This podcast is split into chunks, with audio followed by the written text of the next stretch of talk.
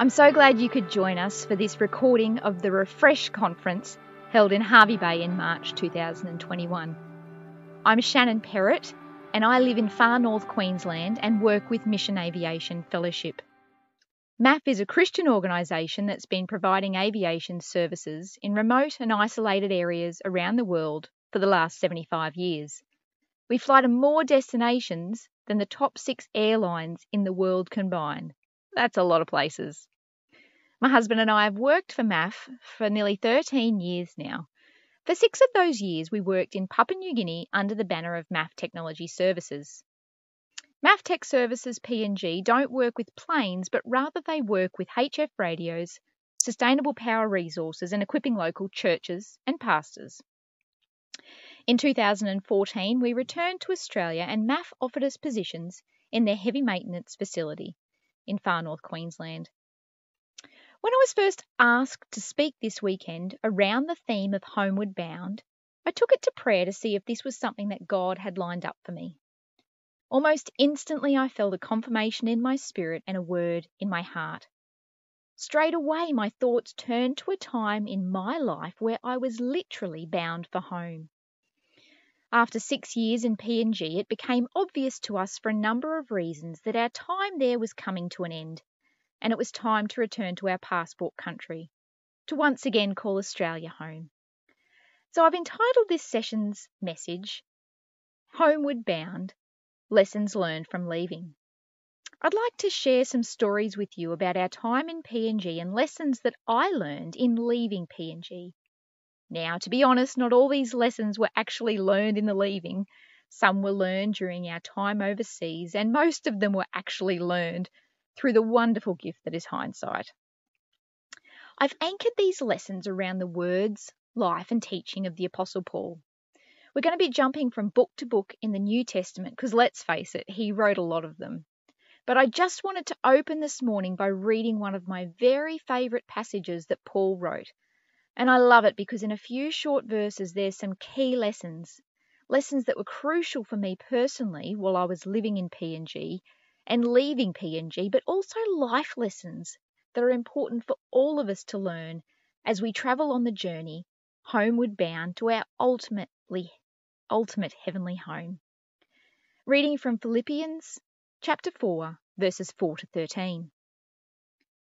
Rejoice in the Lord always. I will say it again, rejoice. Let your gentleness be evident to all. The Lord is near. Do not be anxious about anything, but in every situation, by prayer and petition with thanksgiving, present your requests to God. And the peace of God, which transcends all understanding, will guard your hearts and your minds in Christ Jesus. Finally, brothers and sisters, whatever is true, whatever is noble, whatever is right, whatever is pure, whatever is lovely, whatever is admirable, if anything is excellent or praiseworthy, think about such things. Whatever you have learned or received or heard from me or seen in me, put it into practice, and the God of peace will be with you. I rejoice greatly in the Lord that at last you renewed your concern for me. Indeed, you were concerned, but you had no opportunity to show it. I'm not saying this because I'm in need, for I've learned to be content whatever the circumstances. I know what it is to be in need, and I know what it is to have plenty.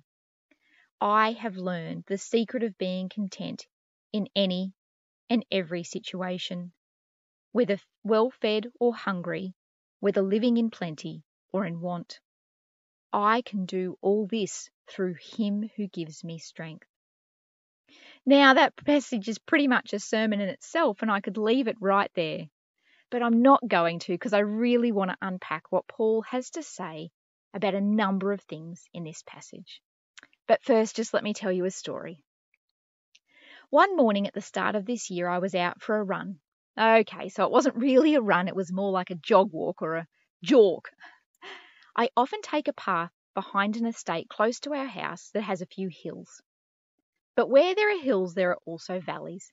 And January in far north Queensland is wet season, and so the valleys or dips in the path regularly fill up with mud, silt, and gravel that has run down from the surrounding banks. As I approached one such dip, I could see mud lying across the path, but I could also see what I thought was a clear section, so I kept running and just aim to avoid any of the mud washed parts.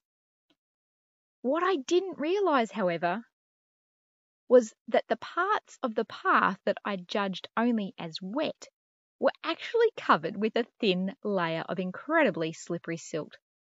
So I landed on my path and found myself doing a little bit of a wobble dance while I tried to regain my balance and not fall on my bottom. You know, what caused me to get thrown off balance was not actually the mud because I ran the same path the next day and successfully navigated all the hills, dips, muddy and slippery bits. What threw me off was the way that I approached the path and the fact that I expected it to be clear. You know, when our expectations are up here and reality is down here, we have a fair way to fall. I think that when my family and I headed to PNG, we'd maybe seen Swiss Family Robinson a few too many times. Even though we'd both taken short term trips to PNG, our expectations didn't quite match the reality that greeted us. While I love the fact that my husband got the opportunity to travel to remote villages and install HF radio, giving isolated people a lifeline to the outside world, there was also the reality of him being gone for a week or two at a time, with no way for me to contact him until he was finished the job and the radio was installed. While living on a compound behind a six foot high fence with three other families does give you community and gives the kids constant playmates, there was also the reality of constant audiences as you were trying to exercise, discipline your kids, or having a discussion with your spouse. While we enjoyed wonderful relationships with most of our national co workers and neighbours, there was also the reality of a neighbourhood visitors who liked to brave the fence and the razor wire to see if they could score an umbrella, a pair of shoes, or even our water pump. While we were blessed to be only 20 minutes from a mission clinic with excellent facilities, there was also the reality of having to travel back to Australia for scans and specialist appointments when unexpected health issues came up. Now, don't get me wrong, there were plenty of amazing experiences on the field, organising life saving medivacs, outreaches to villages, and complete woohoo moments when I managed to balance the books at the end of financial year. But I have to admit that I found myself on more than one occasion thinking, why does this have to be so hard? I remember feeling surprised that the path of calling and obedience seemed to have so many obstacles along the way. I thought I knew what I'd signed up for, but the reality of dealing with certain situations day in and day out didn't seem to line up with my expectations. I think we can often approach our Christian walk in the very same way. Somehow, somewhere, we've gotten the idea that if we're being obedient and following God's calling, then the path of life will be completely clear. That we'll be fine just to run along without hills, debris, or any slippery spots. So when we come up against obstacles and we stumble and maybe fall flat on our bottoms, it seems to come as a real shock. But it shouldn't come as a shock because Jesus gave us a heads up. Just before he was taken to get crucified, he was sitting down for a big chat with his disciples, and he says in John 16:33, "In this world you will have trouble." You can't get much clearer than that. You will have troubles. And Peter echoes these words in 1 Peter 4 verse 12.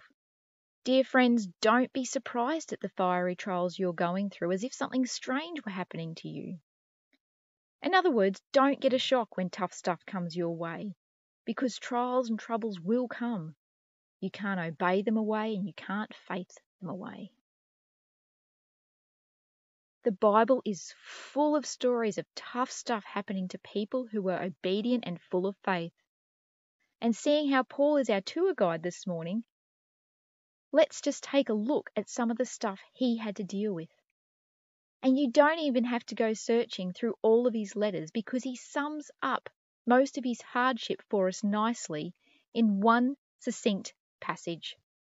reading from 2 Corinthians 11, verses 24 to 27. Five times I received from the Jews the forty lashes minus one. Three times I was beaten with rods, once I was pelted with stones. Three times I was shipwrecked and spent a night and a day in the open sea. I've been constantly on the move. I've been in danger from rivers, in danger from bandits, in danger from my fellow Jews, in danger from Gentiles, in danger in the city and in danger in the country, in danger at sea and in danger from false believers. I have laboured and toiled and often gone without sleep. I've known hunger and thirst and often gone without food. I've been cold and naked. And yet, after all of this, Paul still says in Philippians 4, verse 12, I've learned the secret of being content in any and every situation, whether living in plenty or living in want. So, what did he learn? What was Paul's secret? How did he keep his head and his heart in the right place so that he didn't succumb to disappointment, bitterness, or an attitude of entitlement?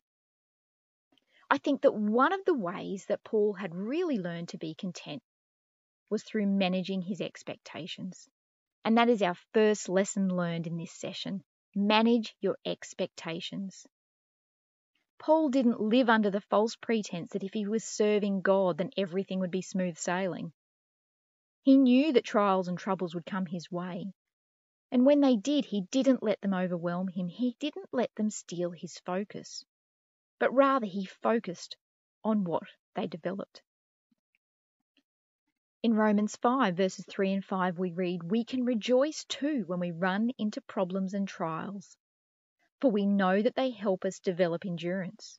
And endurance develops strength of character, and character strengthens our confident hope of salvation. And this hope will not lead to disappointment. For we know how dearly God loves us because He has given us the Holy Spirit to fill our hearts with His love. Let those words just sit for a moment, and this hope will not lead to disappointment. The kind of hope that Paul's talking about is not a fleeting kind of hope, like I hope I don't come home to a weekend's worth of dishes or I hope my team wins the footy tomorrow. This is the kind of hope that we're told in Hebrews 6:19 is an anchor for our souls, tethering us to a God who hasn't failed us, a God who will catch us when we fall, a God who ultimately doesn't disappoint. In order to manage our expectations, we need to shift our focus from all the obstacles on the path that we're running and instead fix our eyes on the one that we're running towards. One of the expectations I had to learn to manage working for MAF in PNG was the concept that I had in my head that working with other Christians would mean living in an, and working in an environment that was constantly peaceful and harmonious.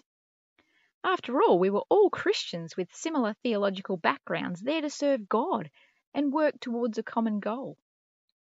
Now, I don't know if you know this, but getting to the field to serve with a mission is hard work. You have to find an organisation that you want to work with and one that will have you. Most of them require some kind of Bible training. Then there are a whole lot of immunisations and medical tests to make sure that you can get a visa you'll most likely have to go undergo a psychological evaluation. And on top of all that, a majority of organisations require you to be self funded, so you have to raise all your own financial support. So let's face it, to jump through all those hoops, you have to be pretty determined. Some may say stubborn, but I prefer the term determined or tenacious. You put all those t- determined people in the same organisation and often make them live b- together behind the same six foot high fence, and you are going to get some tension. Which brings us to lesson number two conflict is inevitable. And not just in mission. Conflict is inevitable in the home, in the workplace, and even in the church. Paul was no stranger to conflict. In Galatians 2, we read about him and Peter going toe to toe over the fact that Peter withdrew from his ministry to the Gentiles because he was worried about what other people were thinking. There is another story that Luke tells in Acts about Paul being involved in a conflict, and that's that story that I'd like to take a closer look at today. It can be found in Acts 15, verses 36 to 41. Sometime later, Paul said to Barnabas, Let's go back and visit the believers in all the towns where we preach the word of the Lord and see how they are going. Barnabas wanted to take John, also called Mark or John Mark, with them but Paul did not think it wise to take him because he had deserted them in Pamphylia and had not continued with them in the work. They had such a sharp disagreement that they parted company. Barnabas took Mark and sailed for Cyprus, but Paul chose Silas and left, commended by the believers to the grace of the Lord. He went through Syria and Cilicia, strengthening the churches. So let's just backtrack a bit so we can take a look at what is actually happening here. The guy John, also called John Mark, is actually widely recognized to be the author of the book of Mark. We're told in Acts 12:12 that his mum Mary that his mum is Mary, and it's implied that their house was a meeting place for Christians in the early church. In fact, it was their house that Peter went to on the night that he was busted out of prison by angels. So here we have a young man who's been part of the action that surrounded the ascension of Christ and the birth of the early church, which is probably why he was invited by his cousin Barnabas to join him and Paul on the very first missionary journey. They go off together on this mission trip and it's a huge success. People are getting saved and people are getting healed. But after they sailed from Perga in Pamphylia, John Mark says, I'm out, I'm done. And in Acts 13:13, 13, we're told that he left the group and returned to Jerusalem.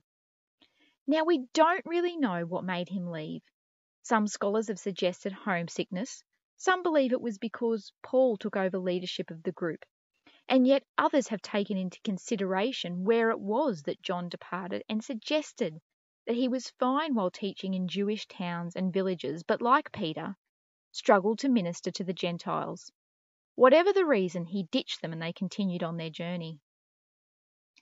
So, when it comes to planning for their second missionary trip, Barnabas is keen to give John Mark a second chance and have him accompany them again. But Paul says, Nope, no way, not gonna happen. Not after what he did to us in Pamphylia. And we are told they had a sharp disagreement.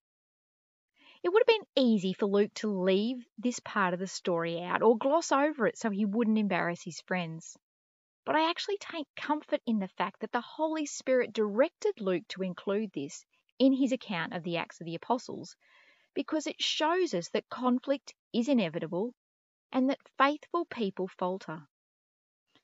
I think that because Paul wrote so much of the New Testament and has so many godly and wise things to say, we can often put him on the near perfect pedestal. But he wasn't perfect, which means he most likely wasn't always right. Interestingly enough, Luke doesn't actually draw the conclusion as to who was right and who was wrong in the situation, and so I don't think we need to either. So, what can we learn from this story? Firstly, Paul and Barnabas dealt with the issue that they were facing they didn't let it fester and they didn't just ignore it, hoping that it would disappear. They dealt with the issue personally. As far as we're told, they didn't appear to involve other people. They also didn't deal with it via email, Facebook, or text message. Now, I know that's pretty much a given, but I'm wondering if it should set a standard for us too. Both men sought to honour the Lord and be obedient to Him. They both followed their own giftings and callings and went on to take separate missionary journeys, possibly covering more ground and maybe even achieving more apart than they would have together. Finally, Paul and Barnabas didn't let this disagreement alienate them as brothers in Christ. We see evidence of this in 1 Corinthians 9 6, when Paul names Barnabas as setting a noble example in supporting himself, and in Colossians 4:10 he speaks warmly of both Barnabas and John Mark while he's imprisoned. Paul himself encourages us in Romans 12 16 to 18. He says, Live in harmony with one another. Do not be proud, but be willing to associate with people of a low position.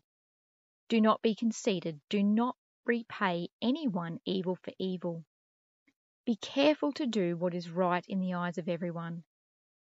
If it is possible, as far as it depends on you, live at peace with everyone. Living at peace isn't ignoring issues or sweeping them under the carpet and hoping that they'll disappear. It isn't having to agree about everything or even pretending to. And it isn't accepting bad or bullying behaviour or covering it up with band aid fixes. That is not living at peace. Living at peace is having face to face conversations that are fair, frank, and friendly Living at peace is having healthy boundaries, knowing when to say no and to even step away. Living at peace is being able to agree to disagree and still accept one another as siblings in the family of Christ. I have to confess that I've read that directive to live at peace with everyone and thought surely he can't mean everyone. What about that guy at work that seems to have a toddler temper tantrum when he doesn't get his own way? How do I live at peace with him? But what about that lady at church who was super critical and even said some nasty things to my kids? How do I live at peace with her? How do we, as far as it depends on us, live at peace with the difficult people in our life? Well, Paul also penned the words, I can do all things through Christ who strengthens me. With this statement, he makes the point that when we come up against hard people or hard situations, we don't have to deal with them in our own strength, but rather in Christ's.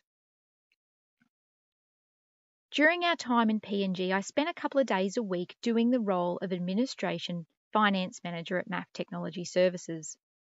This was not a job that I'd applied for or ever really imagined myself doing but rather it was a role that I stumbled into after another staff member retired and went home. While I'd studied business at uni and had some bookkeeping experience, I most definitely was not an accountant, and I knew more than anyone that this role and what it required was far beyond anything that I'd done before.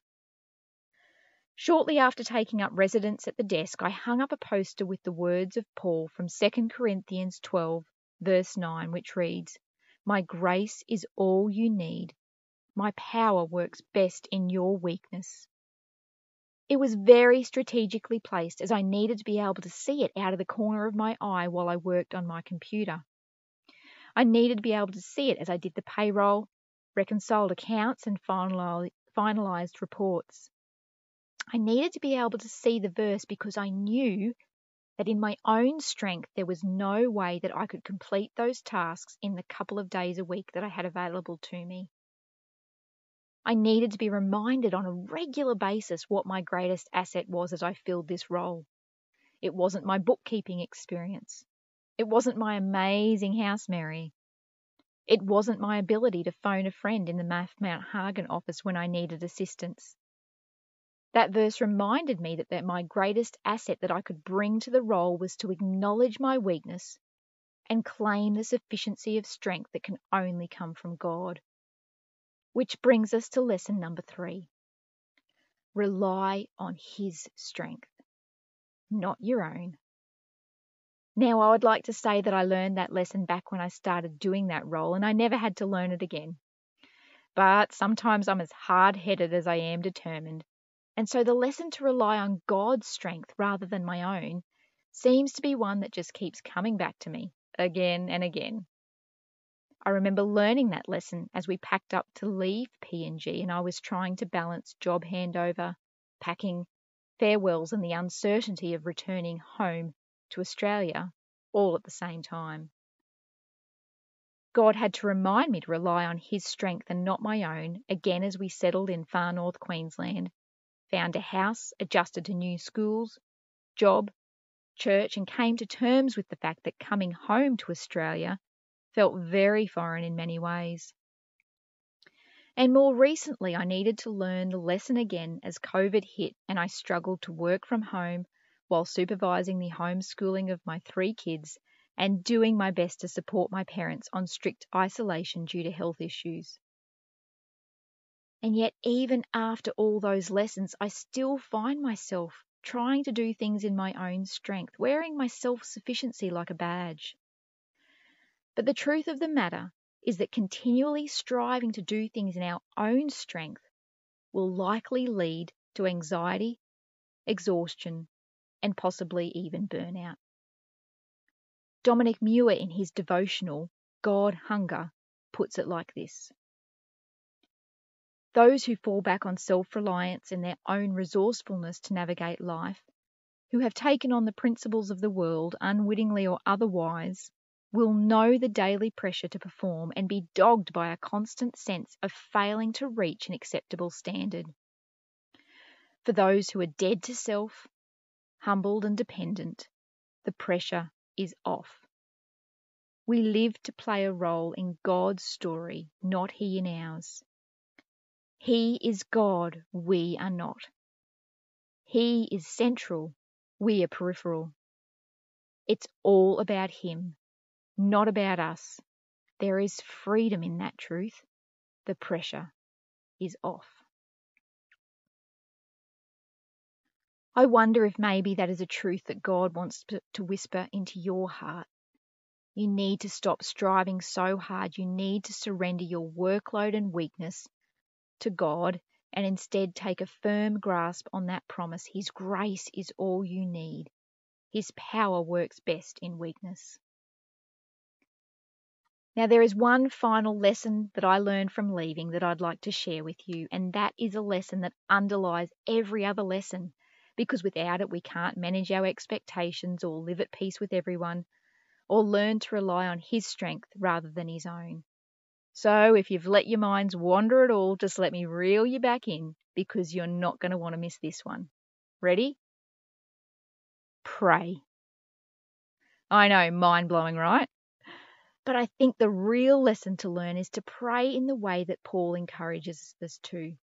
In 1 Thessalonians 5 17 to 18, he instructs us to never stop praying.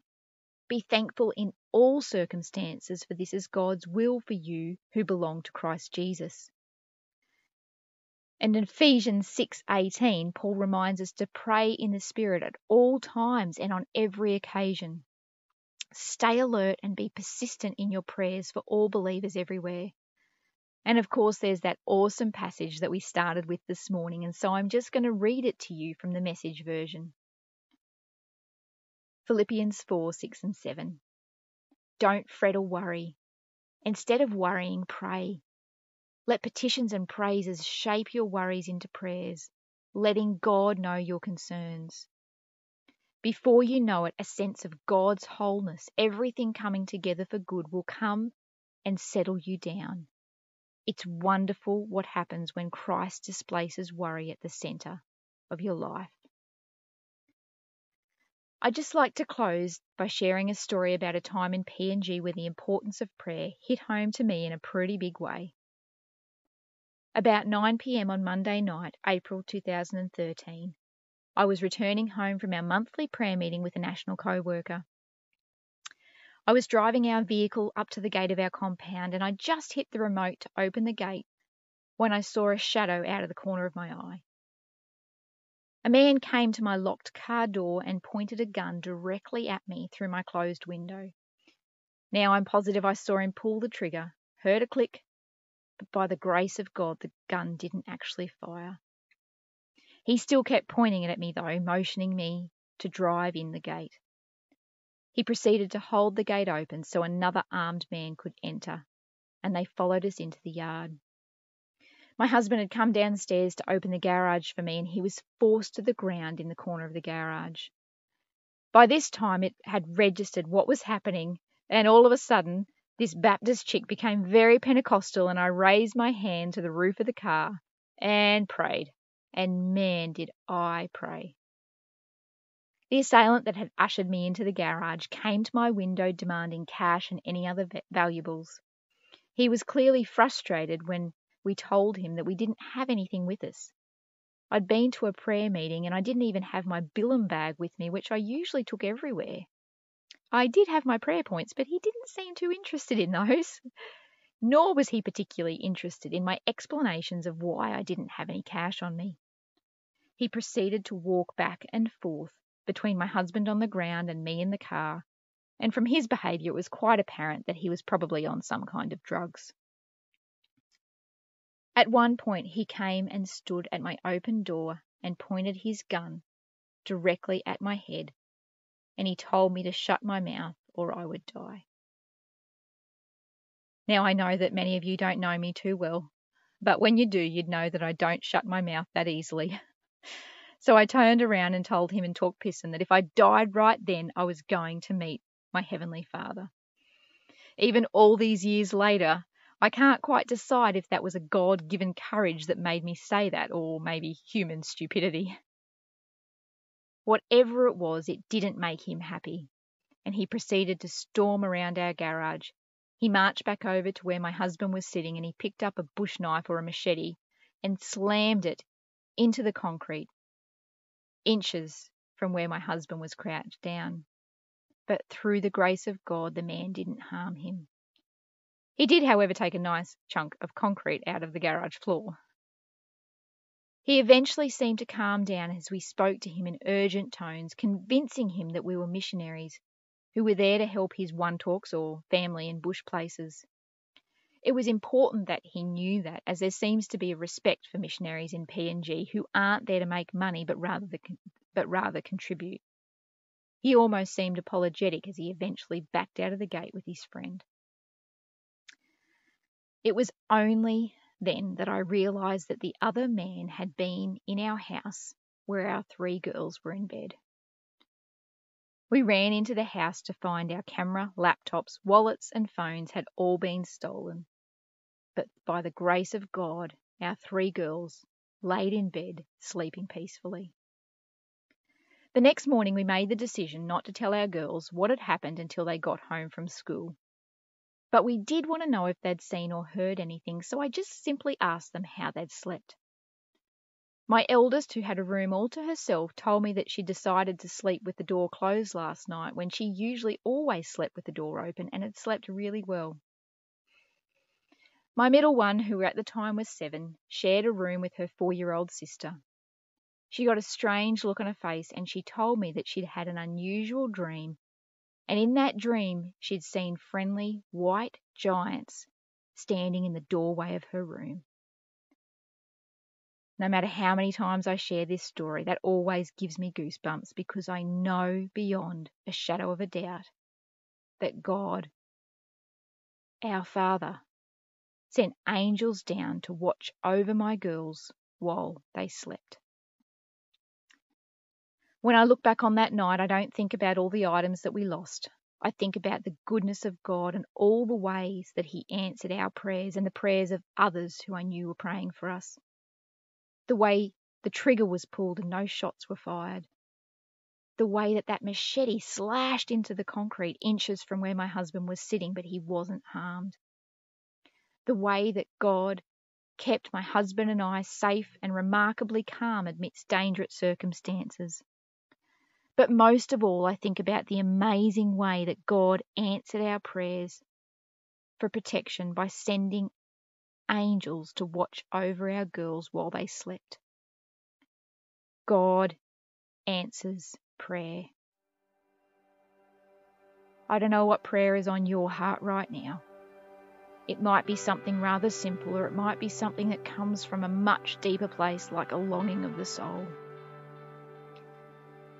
a healed body, a restored relationship, or maybe for a loved one who desperately needs to come home to Jesus. Can I invite you just right here, right now, to let that prayer just float into your conscious mind? Perhaps it is a prayer that you lost faith in and gave up praying a long while ago. Maybe it's something that's really just come to the surface recently and seems to be sitting on your chest and making it hard to breathe. Can I just encourage you to offer that prayer up again and pray without ceasing because sometimes the answers may not look like what we had envisaged or may not even come in our timing. But God answers prayer.